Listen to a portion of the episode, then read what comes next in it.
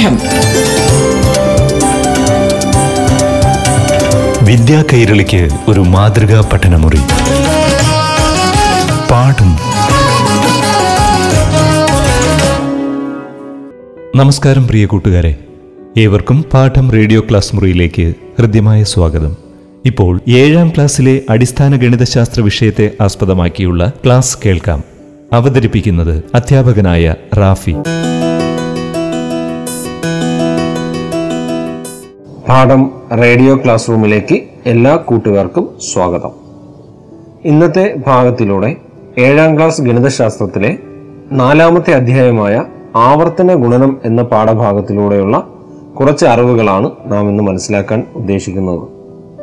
ഏഴാം ക്ലാസ് ഗണിതശാസ്ത്രത്തിന്റെ കഴിഞ്ഞ ഭാഗത്തിലൂടെ മാറുന്ന സംഖ്യകളും മാറാത്ത ബന്ധങ്ങളും എന്ന പാഠഭാഗത്തെ ആസ്പദമാക്കിയുള്ള കുറേയധികം ചോദ്യങ്ങളായിരുന്നു മനസ്സിലാക്കിയിരുന്നത്. ഏറ്റവും അവസാനമായി ഒരു കലണ്ടറിൽ ഉണ്ടാകുന്ന സമചിതരാകൃതിയിലുള്ള നാല് സംഖ്യകളെ പരിഗണിച്ചു കഴിഞ്ഞാൽ ആ നാല് സംഖ്യകളുടെ ബീജഗണിത രൂപത്തെ എങ്ങനെ എഴുതാം എന്നതായിരുന്നു അവസാനമായി നാം മനസ്സിലാക്കിയത്. അതിൽ പറഞ്ഞ കാര്യം നാല് സംഖ്യകൾ എഴുതുമ്പോൾ ശ്രദ്ധിക്കേണ്ടത് ഏറ്റവും മുകളിലെ ആദ്യ സംഖ്യ ഒന്നാം തീയതി ആണെങ്കിൽ തൊട്ട് വലതുഭാഗത്ത് വരുന്നത് രണ്ടാം തീയതി ആയിരിക്കും. ഒന്ന് രണ്ട്. അതുപോലെ തന്നെ ഒന്നാം തീയതിക്ക് തൊട്ട് താഴെയുള്ള സംഖ്യ. ആദ്യത്തെ ദിവസം ഒന്നാം തീയതി ഒരു ബുധനാഴ്ചയാണെങ്കിൽ ആ ബുധനാഴ്ച ഒന്നാം തീയതി ബുധനാഴ്ച ഇനി അടുത്ത ബുധനാഴ്ച കിട്ടുന്നത് ഒന്നിനോട് ഏഴ് കൂട്ടുന്ന സംഖ്യയായിരിക്കും. അതായത് എട്ടാം തീയതി ആയിരിക്കും അടുത്ത ബുധനാഴ്ച. ഒൻപതാം തീയതി വ്യാഴാഴ്ചയായിരിക്കും. അങ്ങനെ ഒന്ന് രണ്ട് എട്ട് ഒൻപത് ഇങ്ങനെ സമചിതരാകൃതിയിലുള്ള നാല് സംഖ്യകൾ പരിഗണിച്ചു കഴിഞ്ഞാൽ ആ നാല് സംഖ്യകളുടെ ബീജഗണിത രൂപം എഴുതുന്നത് എപ്പോഴും എക്സ് എക്സ് പ്ലസ് വൺ ആ എക്സിന് തൊട്ട് താഴെയുള്ളത് എക്സ് പ്ലസ് സെവൻ അതുപോലെ രണ്ടിന് താഴെയുള്ളത് അല്ലെങ്കിൽ എക്സ് പ്ലസ് ഒന്നിന് താഴെയുള്ളത് എക്സ് പ്ലസ് എയ്റ്റ് എന്നായിരിക്കും. ഇങ്ങനെ നോക്കിയാൽ x x plus one x plus seven x plus eight ഈ നാല് സംഖ്യകളെ ഒരു കലണ്ടറിന്റെ സമചതുരാകൃതിയിലുള്ള നാല് സംഖ്യകളായിട്ട് നമുക്ക് പരിഗണിക്കാം. ഇന്നത്തെ ഭാഗത്തിലൂടെ ആവർത്തന ഗുണനം എന്ന നാലാമത്തെ അധ്യായത്തിലെ കുറേയധികം അറിവുകളാണ് നാം മനസ്സിലാക്കാൻ പോകുന്നത്. ആദ്യമായി നമ്മുടെ ഒരു ഉദാഹരണത്തിലൂടെ നമുക്ക് ഈ പാഠഭാഗത്തിലേക്ക് കടക്കാം. ടെക്സ്റ്റിൽ ആവർത്തന ഗുണനം എന്ന പാഠഭാഗത്തിന്റെ ആദ്യ ഭാഗത്തിൽ തന്നെ ഒരു മൂന്ന് ചിത്രങ്ങൾ തന്നിട്ടുണ്ട്. അതിൽ ആദ്യത്തെ ചിത്രം നാല് ചെറിയ സമചതുരങ്ങൾ ചേർന്ന ഒരു സമചതുരം.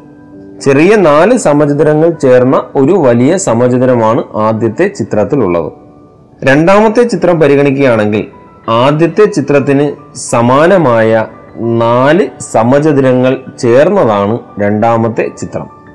അതുപോലെ മൂന്നാമത്തെ ചിത്രം പരിഗണിക്കുകയാണെങ്കിൽ രണ്ടാമത്തെ ചിത്രത്തിന് സമാനമായ മറ്റ് നാല് സമചതുരങ്ങൾ കൂടി ചേർന്നതാണ് മൂന്നാമത്തെ സമചതുരം. അല്ലെങ്കിൽ മൂന്നാമത്തെ ചിത്രം. ഇനി ആ ചിത്രത്തിൽ നിന്നും ഒന്നാമത്തെ ചിത്രത്തിൽ അതായത് നാല് സമചിത്രങ്ങളാണ് ഒന്നാമത്തെ ചിത്രത്തിൽ വന്നിട്ടുള്ളത്. രണ്ടാമത്തെ ചിത്രത്തിലേക്ക് പോയാൽ അവിടെ നാല് സമചതുരങ്ങൾ ചേർന്നുണ്ടായ ആദ്യത്തെ രൂപത്തിനേതിന് സമാനമായിട്ടുള്ള നാല് സമചതുരങ്ങൾ കൂടി അധികമായിട്ട് വന്നിട്ടുണ്ട്. അപ്പോൾ ആദ്യത്തെ സമചതുരത്തിന് സമാനമായ നാല് സമചതുരങ്ങൾ കൂടി രണ്ടാമത്തെ ചിത്രത്തിലേക്ക് വന്നിട്ടുണ്ട്. അങ്ങനെ നോക്കുമ്പോൾ ചെറിയ സമചതുരങ്ങളുടെ ആകെ എണ്ണം എന്ന് പറയുന്നത് പതിനാറ് എണ്ണമായിരിക്കും. മൂന്നാമത്തെ ചിത്രത്തിലേക്ക് നോക്കിയാൽ രണ്ടാമത്തെ ചിത്രത്തിലേതിന് സമാനമായിട്ടുള്ള നാല് സമചിത്രങ്ങളാണ് അവിടെ ഉള്ളത്. രണ്ടാമത്തെ ചിത്രത്തിൽ പതിനാറ് സമചിത്രങ്ങൾ ചെറിയ പതിനാറ് സമചിത്രങ്ങൾ ഉണ്ടായിരുന്നത് മൂന്നാമത്തെ ചിത്രത്തിലേക്ക് വരുമ്പോൾ പതിനാറ് ഇന്റു നാല് അവിടെ അറുപത്തിനാല് ചെറിയ സമചിത്രങ്ങൾ രൂപപ്പെടുന്നുണ്ട്. അതായത് ഈ മൂന്ന് ചിത്രങ്ങളിലും ആദ്യത്തേതിൽ നാല് ചെറിയ സമയതിരങ്ങളും രണ്ടാമത്തേതിൽ പതിനാറ് ചെറിയ സമയതിരങ്ങളും മൂന്നാമത്തേതിൽ അറുപത്തിനാല് ചെറിയ സമചിതരങ്ങളും രൂപപ്പെടുന്നുണ്ട്. ഇനി ഇതിന് സമാനമായി ഒരു ഫിഗർ കൂടി അടുത്തതായിട്ട് ഉണ്ടായിരുന്നുവെങ്കിൽ അതിൽ എത്ര സമചിതരങ്ങൾ ഉണ്ടായിരിക്കുമെന്ന് കൂട്ടുകാർക്ക് ഊഹിക്കാവുന്നതേ ഉള്ളൂ. അതായത് ആദ്യത്തെ ചിത്രത്തിൽ നാല് സമയതിരങ്ങൾ രണ്ടാമത്തതിൽ നാല് ഇന്റു നാല് പതിനാറ് സമചതുരങ്ങൾ. മൂന്നാമത്തെ ചിത്രത്തിൽ പതിനാറ് ഇന്റു നാല് അറുപത്തിനാല് സമചതുരങ്ങൾ. അങ്ങനെയാണെങ്കിൽ ഇനി അടുത്തതായിട്ട് വരുന്ന ഒരു ചിത്രത്തിൽ അറുപത്തിനാല് ഇന്റു നാല് ഇരുന്നൂറ്റി അൻപത്തി ആറ് ചെറിയ സമചിതരങ്ങളായിരിക്കും ഉണ്ടായിരിക്കുക. ആദ്യത്തെ ചിത്രത്തിലെ നാല് സമചതുരങ്ങൾ അതുപോലെ രണ്ടാമത്തെ ചിത്രത്തിലേക്ക് വരുമ്പോൾ അത് പതിനാറ് സമചതുരങ്ങളായിട്ട് മാറുന്നുണ്ട്. ആ പതിനാറ് സമചിത്രങ്ങളായിട്ട് മാറിയത് ആദ്യത്തെ ചിത്രത്തിലെ നാല് സമചിത്രങ്ങൾ. അതിന് സമാനമായ നാല് വലിയ സമചിത്രങ്ങൾ അവിടെ ചേർന്നപ്പോൾ നാല് ഇന്റു നാല് എന്ന രൂപത്തിലാണ് പതിനാറ് സമചതുരങ്ങൾ നമുക്ക് കിട്ടിയത്. ഈ നാല് ഇന്റു നാലിനെ നാലിനെ രണ്ട് പ്രാവശ്യം എഴുതി ഗുണിക്കുന്നുണ്ട്. നാല് ഗുണം നാല്. അതിനെ നമുക്ക് നാല് റേസ്ഡ് ടു രണ്ട് എന്ന് പറയാം. നാല് റേസ് ടു രണ്ട്.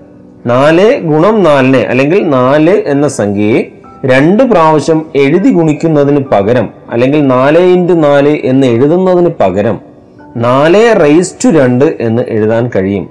അതായത് നാലിന്റെ പവറായിട്ട് രണ്ടിനെ എഴുതാൻ കഴിയും. അതിനെ വായിക്കുന്നത് അല്ലെങ്കിൽ നാല് റേസ് ടു രണ്ടിന്റെ അർത്ഥം നാലിനെ രണ്ട് പ്രാവശ്യം ഗുണിക്കുക എന്നുള്ളതാണ്. അങ്ങനെ ഗുണിക്കുമ്പോൾ ആൻസർ കിട്ടുന്നത് നാല് ഇന്റു നാല് സമം പതിനാറ് എന്ന് തന്നെയായിരിക്കും. ഇനി ഇതേ പ്രകാരം മൂന്നാമത്തെ ചിത്രത്തിലേക്ക് പോയാൽ അവിടെ രണ്ടാമത്തെ ചിത്രത്തിനേതിനു സമാനമായിട്ടുള്ള നാല് സമചിത്രങ്ങളാണ് ഉള്ളത് രണ്ടാമത്തെ ചിത്രം നാല് ഇന്റു നാല് അഥവാ പതിനാറ് സമചിത്രങ്ങളാണ് അവിടെ ഉള്ളത്. ആ പതിനാറ് കിട്ടിയത് നാല് ഇന്റു നാല് നാലിനെ രണ്ട് പ്രാവശ്യം എഴുതി ഗുണിച്ചപ്പോഴാണ് പതിനാറ് കിട്ടിയത്. അതേ പ്രകാരമുള്ള നാല് സമചതുരങ്ങൾ അടുത്ത ഫിഗറിലേക്ക് വരുന്നുണ്ട്. അങ്ങനെയാണെങ്കിൽ അടുത്ത ഫിഗറിലെ മൂന്നാമത്തെ ചിത്രത്തിലെ ആകെ ചെറിയ സമചിതരങ്ങളുടെ എണ്ണം കണ്ടുപിടിക്കാൻ ഈ പതിനാറിനെ നാല് കൊണ്ട് ഗുണിക്കുകയാണ് ചെയ്തത്. അങ്ങനെ നോക്കുമ്പോൾ ഈ പതിനാറ് എന്ന സംഖ്യയെ തന്നെ നാല് ഇന്റു നാല് എന്ന രൂപത്തിലാണ് എഴുതിയിട്ടുള്ളത്. അങ്ങനെയാണെങ്കിൽ മൂന്നാമത്തെ ചിത്രത്തിലേക്ക് വരുമ്പോൾ അറുപത്തിനാല് കിട്ടുന്നതിന് വേണ്ടി പതിനാറ് ഇന്റു നാല് എന്ന് എഴുതിയതിന് പകരം നാല് ഇന്റു നാല് ഇന്റു നാല് എന്നെഴുതിയാലും മതിയാകും. നാല് ഇന്റു നാല് ഇന്റു നാല് എന്ന് പറയുന്നത് നാല് ഇന്റു നാല് പതിനാറ് പതിനാറ് ഇന്റു നാല് അല്ലെങ്കിൽ ആ പതിനാറിനെ നാല് കൊണ്ട് ഗുണിക്കുമ്പോൾ കിട്ടുന്ന അറുപത്തിനാല് ആയിരിക്കും. ഇതേ പ്രകാരമാണ് ആവർത്തന ഗുണനത്തിൽ സംഖ്യകളെ തമ്മിൽ ഗുണിക്കുന്നത്.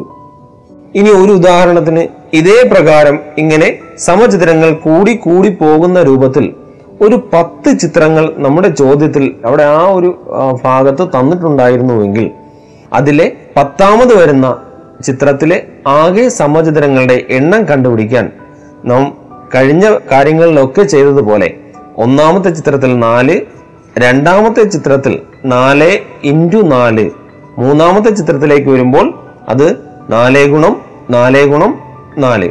ഇപ്രകാരം പത്താമത്തെ ചിത്രത്തിലേക്ക് വരുമ്പോൾ നാലിനെ പത്ത് പ്രാവശ്യം എഴുതി ഗുണിച്ചാൽ മതിയാകും.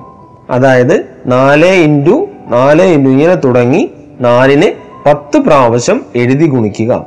അങ്ങനെ നേരത്തെ പറഞ്ഞതുപോലെ നാല് ഇന്റു നാല് എന്നതിനെ ചുരുക്കി നാല് റേസ് ടു രണ്ട് എന്നെഴുതാം നാല് ഇന്റു നാല് ഇന്റു നാല്. അതായത് നാലിനെ മൂന്ന് പ്രാവശ്യം എഴുതി ഗുണിച്ചിരിക്കുന്നതിനെ കുറച്ചുകൂടി ചുരുക്കി നാല് റേസ്ഡ് ടു മൂന്ന് എന്നെഴുതാം. അങ്ങനെയാണെങ്കിൽ പത്താമത്തെ സമചിത്രത്തിൽ അല്ലെങ്കിൽ പത്താമത്തെ ചിത്രത്തിൽ നാലിനെ പത്ത് തവണ എഴുതി ഗുണിച്ചിട്ടുണ്ടാകും. അങ്ങനെ പത്ത് തവണ എഴുതി ഗുണിക്കുന്നതിന് പകരം നാല് റേസ് ടു പത്ത് എന്നത് ചെയ്യുകയും അങ്ങനെ എഴുതുകയും ചെയ്താൽ മതിയാകും. പാഠം. വിദ്യാ കൈരളിക്ക് ഒരു മാതൃകാ പഠനമുറി. പാഠം ഒരിടവേളയ്ക്ക് ശേഷം തുടരും.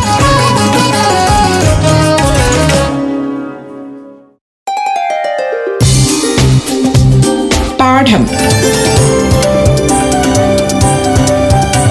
വിദ്യാ കൈരളിക്ക് ഒരു മാതൃകാ പഠനമുറി. പാഠം തുടരുന്നു.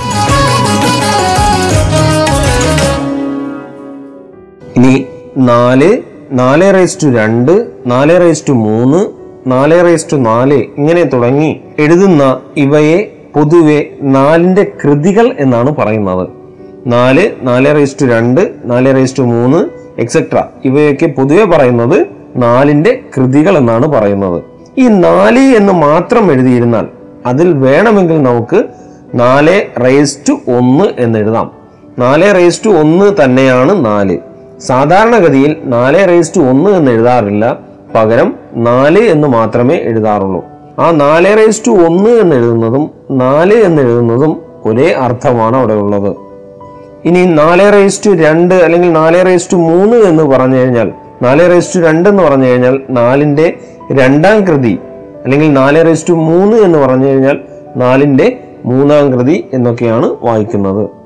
അതുപോലെ തന്നെ പവറായിട്ട് എഴുതുന്ന. അതായത് നാല് റേസ് ടു രണ്ട് നാല് റേസ് ടു മൂന്ന് ഇവയിൽ ഈ രണ്ട് മൂന്ന് ഇത്തരത്തിലുള്ള സംഖ്യകളെ പവറിൽ എഴുതുന്ന സംഖ്യകളെ നാം പറയുന്നത് എക്സ്പോണന്റ് അഥവാ കൃത്യംഗങ്ങൾ എന്നാണ് വിളിക്കുന്നത്. നാല് റേസ് ടു മൂന്നിലെ ആ മൂന്ന് എന്ന സംഖ്യയെ എക്സ്പോണന്റ് അഥവാ കൃത്യംഗം എന്നാണ് വിളിക്കുന്നത്. ഇനി പൊതുവെ പറയുന്ന ഒന്ന് രണ്ട് കാര്യങ്ങൾ. അതായത് ഒരു സംഖ്യയുടെ രണ്ടാം കൃതിയെ ആ സംഖ്യയുടെ വർഗം അഥവാ സ്ക്വയർ എന്ന് വിളിക്കും. രണ്ടാം കൃതിയെ സ്ക്വയർ എന്ന് വിളിക്കും. ഉദാഹരണത്തിന് പത്തിന്റെ സ്ക്വയർ എന്ന് പറഞ്ഞു കഴിഞ്ഞാൽ പത്തേ ഗുണം പത്ത്. ഇരുപത്തിയഞ്ചിന്റെ സ്ക്വയർ എന്ന് പറഞ്ഞു കഴിഞ്ഞാൽ ഇരുപത്തിയഞ്ച് ഗുണം ഇരുപത്തി അഞ്ച് എക്സിന്റെ സ്ക്വയർ എന്ന് പറഞ്ഞു കഴിഞ്ഞാൽ എക്സ് ഗുണം എക്സ്. അതായത് ഒരു സംഖ്യയുടെ രണ്ടാം കൃതിയെ അതിന്റെ വർഗം എന്ന് പറയും. അതുപോലെ തന്നെ സംഖ്യയുടെ മൂന്നാം കൃതിയെ ഘനം അഥവാ ക്യൂബ് എന്ന പേരിൽ അറിയപ്പെടും. അതായത് എക്സ് ക്യൂബ് എന്ന് പറഞ്ഞു കഴിഞ്ഞാൽ എക്സ് റൈസ് ടു മൂന്ന്. അഞ്ചിന്റെ മൂന്നാം കൃതി അഞ്ച് റൈസ് ടു മൂന്ന് എന്ന് വായിക്കാം. അതായത് അഞ്ചിനെ മൂന്ന് പ്രാവശ്യം എഴുതി ഗുണിക്കുക. അഞ്ച് ഇന്റു അഞ്ച് ഇന്റു അഞ്ച്. ഇങ്ങനെ ഇത്തരത്തിൽ ആവർത്തിച്ച് ഗുണിക്കുന്നതിനെ കൃതീകരണം എന്നാണ് പറയുന്നത്. അതായത് നാല് റൈസ് ടു രണ്ടെന്ന് പറഞ്ഞു കഴിഞ്ഞാൽ നാല് ഗുണം നാല് പതിനാറ്. ഇനി മൂന്ന് റൈസ് ടു രണ്ട് എന്ന് പറഞ്ഞു കഴിഞ്ഞാൽ മൂന്ന് ഗുണം മൂന്ന് ഒൻപത്. മൂന്ന് റൈസ് ടു രണ്ട് എന്ന് പറഞ്ഞു കഴിഞ്ഞാൽ മൂന്ന് ഇന്റു മൂന്ന്. ആ മൂന്ന് എന്ന സംഖ്യയെ രണ്ട് തവണ ഗുണിക്കുക. അതാണ് മൂന്ന് റൈസ് ടു രണ്ട് അല്ലെങ്കിൽ മൂന്ന് സ്ക്വയർ എന്ന് പറയുന്നതിന്റെ അർത്ഥം. ഇങ്ങനെ ഈ ചെയ്യുന്നത് പ്രകാരം അല്ലെങ്കിൽ ഈ പറയുന്നത് പ്രകാരം വലിയ സംഖ്യകൾ ചെയ്യുന്നതിന് കുറേയധികം ബുദ്ധിമുട്ടുണ്ട്. ഇപ്പോൾ മൂന്ന് റേസ് ടു രണ്ട് എന്നത് ഉത്തരം കണ്ടുപിടിക്കാൻ വളരെ ഈസിയാണ് മൂന്ന് ഗുണം മൂന്ന് ഒൻപത്. മൂന്ന് റേസ് ടു നാലോ അല്ലെങ്കിൽ മൂന്ന് റേസ് ടു അഞ്ചോ ഒക്കെ വളരെ ഈസി ആയിട്ട് ചെയ്യാമെങ്കിലും കൂടുതൽ കൂടുതൽ പവറിലേക്ക് മാറുമ്പോൾ അല്ലെങ്കിൽ മൂന്ന് റേസ് ടു പന്ത്രണ്ട് ഇങ്ങനെ തുടങ്ങി വലിയ സംഖ്യകളിലേക്ക് പോകുമ്പോൾ കുറച്ച് ബുദ്ധിമുട്ടായിട്ട് തോന്നും. അതിന് കുറച്ച് എളുപ്പ വഴികളാണ് അടുത്തതായിട്ട് പറയാൻ പോകുന്നത്. ഒരു ഉദാഹരണത്തിന് മൂന്ന് റേസ് ടു ആറ്. മൂന്ന് റേസ് ടു ആറ് അതിന്റെ ഉത്തരം കിട്ടണമെങ്കിൽ മൂന്നിനെ ആറ് തവണ എഴുതി ഗുണിക്കണം. മൂന്നേ ഗുണം മൂന്നേ ഗുണം മൂന്നേ ഗുണം മൂന്നേ ഗുണം മൂന്നേ ഗുണം മൂന്ന്. ഇങ്ങനെ ആറ് തവണ മൂന്നിനെ എഴുതി ഗുണിച്ചാൽ മാത്രമേ ഉത്തരം കിട്ടത്തുള്ളൂ. ഇതിന് പകരം ആറ് തവണ എഴുതി ഗുണിച്ച് ഒരുമിച്ച് ഗുണിക്കുന്നതിന് പകരം മൂന്ന് റേസ് ടു ആറ് എന്നതിനെ കൃത്യമായിട്ടും എഴുതുമ്പോൾ ആറ് തവണ മൂന്ന് എഴുതണം. അതിനെ ഒന്ന് പിരിച്ചെഴുതിയിട്ട് മൂന്ന് തവണ വീതമായിട്ടുള്ള രണ്ട് ഭാഗങ്ങളാക്കി അല്ലെങ്കിൽ രണ്ട് ഗ്രൂപ്പുകളാക്കി മാറ്റിയാൽ. അതായത് മൂന്ന് മൂന്നുകൾ വീതമുള്ള രണ്ട് ഗ്രൂപ്പുകളാക്കി മാറ്റിയാൽ. അപ്പോൾ ആദ്യത്തതിൽ മൂന്ന് മൂന്നുകൾ ഉണ്ടാകും. രണ്ടാമത്തെ ഗ്രൂപ്പിലും മൂന്ന് മൂന്നുകൾ ഉണ്ടാകും. മൂന്ന് മൂന്നുകൾ എന്നതിന്റെ അർത്ഥം മൂന്നേ ക്യൂബ്. മൂന്നേ ക്യൂബ്. മൂന്ന് മൂന്നുകൾ തമ്മിൽ ഗുണിക്കുമ്പോൾ മൂന്ന് ഇന്റു മൂന്ന് ഒമ്പത്. ഒൻപതിനെ വീണ്ടും മൂന്ന് കൊണ്ട് ഗുണിക്കുമ്പോൾ ഇരുപത്തി ഏഴ് എന്ന് കിട്ടുന്നു. അങ്ങനെ ആദ്യത്തെ ഗ്രൂപ്പിലെ മൂന്ന് മൂന്നുകളെയും തമ്മിൽ ഗുണിക്കുമ്പോൾ ഇരുപത്തിയേഴ് എന്ന് കിട്ടുന്നു. ഇതുപോലെ രണ്ടാമത്തെ ഗ്രൂപ്പിലെയും മൂന്ന് മൂന്നുകളെയും തമ്മിൽ ഗുണിക്കുമ്പോൾ ഉത്തരം ഇരുപത്തിയേഴായിരിക്കും കിട്ടുന്നത്. ഇനി ആദ്യത്തെ ഇരുപത്തിയേഴും രണ്ടാമത്തെ ഗ്രൂപ്പിന്റെ ഗുണനഫലമായ ഇരുപത്തിയേഴും തമ്മിൽ ഗുണിക്കുമ്പോൾ കിട്ടുന്നതായിരിക്കും മൂന്ന് റേസ് ടു ആറ് എന്നുള്ളത്. അതായത് ഇവിടെ എഴുന്നൂറ്റി ഇരുപത്തി ഒൻപതായിരിക്കും ഉത്തരമായിട്ട് വരുന്നത്. ഇതേ പ്രകാരം രണ്ട് റേസ് ടു ഒൻപത് കാണണമെങ്കിൽ നമുക്ക് വ്യത്യസ്ത രൂപങ്ങൾ ഉപയോഗിക്കാം വ്യത്യസ്ത രീതിയിൽ ഇതിനെ ചെയ്യാൻ കഴിയും. അതായത് ഇപ്പോൾ ചെയ്യാൻ പോകുന്ന ഒരു മെത്തേഡ് രണ്ട് റേസ് ടു ഒൻപത് എന്ന് പറഞ്ഞു കഴിഞ്ഞാൽ കൃത്യമായിട്ട് നമുക്ക് മനസ്സിലാകും രണ്ടിനെ ഒൻപത് തവണ എഴുതി ഗുണിക്കുക. ഇങ്ങനെ ഒൻപത് തവണ എഴുതി ഗുണിക്കുമ്പോൾ ഗുണിക്കാനുള്ള ബുദ്ധിമുട്ട് കാരണം നമ്മൾ അതിനെ ഒൻപത് തവണ എന്നുള്ളതിന് രണ്ട് ഗ്രൂപ്പുകളാക്കി മാറ്റുന്നു. ആദ്യത്തെ ഗ്രൂപ്പിൽ നാല് രണ്ടുകളും രണ്ടാമത്തെ ഗ്രൂപ്പിൽ ഒരു അഞ്ച് രണ്ടുകളും. ഈ നാല് രണ്ടുകളും തമ്മിൽ ഗുണിക്കുമ്പോൾ രണ്ട് റൈസ് ടു നാല് എന്നുള്ളത് ഉത്തരം പതിനാറാണ് എന്ന് മനസ്സിലാകും. രണ്ടാമത്തെ ഗ്രൂപ്പിൽ അഞ്ച് രണ്ടുകളാണ് ഉള്ളത്. അഞ്ച് രണ്ടുകൾ നേരത്തെ നാല് രണ്ടുകളെ തമ്മിൽ ഗുണിച്ചപ്പോൾ പതിനാറ് കിട്ടിയെങ്കിൽ അഞ്ചാമത് ഒരു രണ്ടിനെ കൂടി ഗുണിക്കുമ്പോൾ മുപ്പത്തിരണ്ട് എന്നായിരിക്കും രണ്ടാമത്തെ ഗ്രൂപ്പിന്റെ ഗുണനഫലം. നാല് രണ്ടുകളുള്ള ആദ്യത്തെ ഗ്രൂപ്പിലെ നാല് രണ്ടുകളും തമ്മിൽ ഗുണിക്കുമ്പോൾ പതിനാറ് എന്ന ഉത്തരം കിട്ടുന്നു. അതുപോലെ രണ്ടാമത്തെ ഗ്രൂപ്പിലെ അഞ്ച് രണ്ടുകളെയും തമ്മിൽ ഗുണിക്കുമ്പോൾ മുപ്പത്തിരണ്ട് എന്ന ഉത്തരവും കിട്ടുന്നു. ഈ പതിനാറും മുപ്പത്തിരണ്ടും തമ്മിൽ ഗുണിക്കുമ്പോൾ കിട്ടുന്നതായിരിക്കും രണ്ട് റൈസ് ടു ഒൻപത് എന്നുള്ളത്. അങ്ങനെ ഗുണിക്കുമ്പോൾ ഉത്തരം അഞ്ഞൂറ്റി പന്ത്രണ്ട് എന്ന് കിട്ടുന്നു. ഇതേ പ്രകാരം മറ്റൊരു ഉദാഹരണം പരിഗണിച്ചാൽ മൂന്ന് റൈസ് ടു എട്ട്. ഈ മൂന്ന് റേസ് ടു എട്ടിനെ രണ്ട് ഗ്രൂപ്പുകളാക്കി തിരിച്ച് ചെയ്യുന്നതായിരിക്കും എപ്പോഴും അഭികാമ്യം. മൂന്ന് റേസ് ടു എട്ട് എന്നുള്ളത് മൂന്നിനെ എട്ട് പ്രാവശ്യം എഴുതി ഗുണിക്കലാണ്. ഇതിനു പകരം രണ്ട് ഗ്രൂപ്പുകളാക്കി മാറ്റിയാൽ നമുക്ക് ഇഷ്ടമുള്ള രൂപത്തിലേക്ക് ഗ്രൂപ്പുകളാക്കി മാറ്റാം. എന്നാലും കുറച്ചുകൂടി നമുക്ക് എളുപ്പമുള്ളത് നാല് മൂന്നുകൾ വീതമുള്ള രണ്ട് ഗ്രൂപ്പുകളാക്കലാണ്. നാല് മൂന്നുകൾ വീതമുള്ള രണ്ട് ഗ്രൂപ്പുകളാക്കി മാറ്റുമ്പോൾ മൂന്ന് ഇന്റു മൂന്ന് ഇന്റു മൂന്ന് ഇന്റു മൂന്ന്. ഇങ്ങനെയുള്ള രണ്ട് ഗ്രൂപ്പുകൾ. മൂന്നിനെ നാല് തവണ ഗുണിക്കുമ്പോൾ അതായത് മൂന്ന് റേസ് ടു നാല്. ആ മൂന്നിനെ നാല് തവണ ഗുണിക്കുമ്പോൾ ഉത്തരം എൺപത്തി ഒന്ന് എന്ന് കിട്ടുന്നു. ഇതുപോലെ തന്നെ രണ്ടാമത്തെ ഗ്രൂപ്പിന്റെയും ഉത്തരം എൺപത്തി ഒന്ന് എന്നായിരിക്കും കിട്ടുന്നത്. ആദ്യത്തെ ഗ്രൂപ്പിന്റെയും രണ്ടാമത്തെ ഗ്രൂപ്പിന്റെയും ഗുണനഫലങ്ങൾ തമ്മിൽ ഗുണിക്കുമ്പോൾ ഉത്തരം ആറായിരത്തി അഞ്ഞൂറ്റി അറുപത്തി ഒന്ന് എന്ന് കിട്ടുന്നു. കുറച്ചുകൂടി എളുപ്പത്തിന് സംഖ്യകൾ ഓരോന്ന് ഓരോന്നായിട്ട് ഗുണിക്കുന്നതിന് പകരം ഇതുപോലെ ഗ്രൂപ്പുകളാക്കി ഗുണിച്ചു കഴിഞ്ഞാൽ കുറച്ചുകൂടി എളുപ്പമായിരിക്കും. ഇനി അടുത്തതായിട്ട് പത്തിന്റെ കൃതികളെ കുറിച്ച് നോക്കാം. പത്ത് റൈസ് ടു രണ്ട് പത്തിന്റെ രണ്ടാം കൃതി. അത് പത്ത് ഇന്റു പത്ത്. പത്ത് റൈസ് ടു രണ്ട് എന്ന് പറയുന്നത് പത്ത് ഗുണം പത്ത്. അഥവാ ഉത്തരം നൂറ് എന്നാണ് കിട്ടുന്നത്. പത്ത് റൈസ് ടു രണ്ടെന്ന് പറഞ്ഞു കഴിഞ്ഞാൽ നൂറ്. പത്ത് റൈസ് ടു മൂന്ന് എന്ന് പറഞ്ഞു കഴിഞ്ഞാൽ പത്തിനെ മൂന്ന് തവണ ഗുണിക്കുക. അതായത് പത്ത് ഇന്റു പത്ത് ഇന്റു പത്ത്. ആയിരം എന്ന് കിട്ടുന്നു.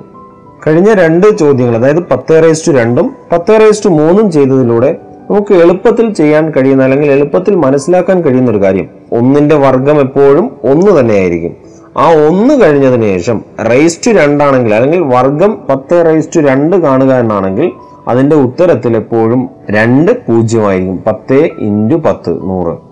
പത്ത് റേസ് ടു മൂന്നാണെങ്കിൽ ഒന്നിനു ശേഷം ഒന്ന് കഴിഞ്ഞ് വരുന്നത് മൂന്ന് പൂജ്യങ്ങളായിരിക്കും. ഇതേ പ്രകാരം പത്ത് റേസ് ടു നാലാണെങ്കിൽ ഒന്നിന് ശേഷം നാല് പൂജ്യങ്ങളായിരിക്കും ഉണ്ടായിരിക്കുക. അങ്ങനെ പത്ത് റേസ് ടു എട്ട് ആണെങ്കിൽ ഒന്ന് കഴിഞ്ഞതിന് ശേഷം എട്ട് പൂജ്യങ്ങളായിരിക്കും അവിടെ ഉണ്ടായിരിക്കുക. ഒരു ഉദാഹരണം കൂടി നോക്കിയാൽ പത്ത് റേസ് ടു അഞ്ച് അതായത് അഞ്ച് തവണ പത്തിനെ എഴുതി ഗുണിക്കലാണ്. സെപ്പറേറ്റ് സെപ്പറേറ്റ് പത്ത് ഇന്റു പത്ത് നൂറ് പത്ത് ഇന്റു പത്ത് നൂറ് അങ്ങനെ ചെയ്തു നോക്കിയാലും കൃത്യമായി കിട്ടുന്നത് ഒന്ന് കഴിഞ്ഞ് പത്ത് റൈസ് ടു അഞ്ച്. പവറിൽ അഞ്ച് ആയതിനാൽ അഞ്ച് പൂജ്യങ്ങളായിരിക്കും അവിടെ ഒന്ന് കഴിഞ്ഞ് ഉള്ളത്. ഒന്ന് കഴിഞ്ഞ് അഞ്ച് പൂജ്യങ്ങളുള്ള സംഖ്യ അഥവാ ഒരു ലക്ഷമായിരിക്കും ആൻസർ ആയിട്ട് കിട്ടുക. ഈ പാഠഭാഗത്തിലെ തുടർന്നുള്ള അറിവുകൾ റേഡിയോ ക്ലാസ് റൂമിന്റെ മറ്റൊരു അധ്യായത്തിലൂടെ നമുക്ക് മനസ്സിലാക്കാം. നന്ദി നമസ്കാരം. പാഠം. വിദ്യാ കൈരളിക്ക് ഒരു മാതൃകാ പഠനമുറി. പാഠം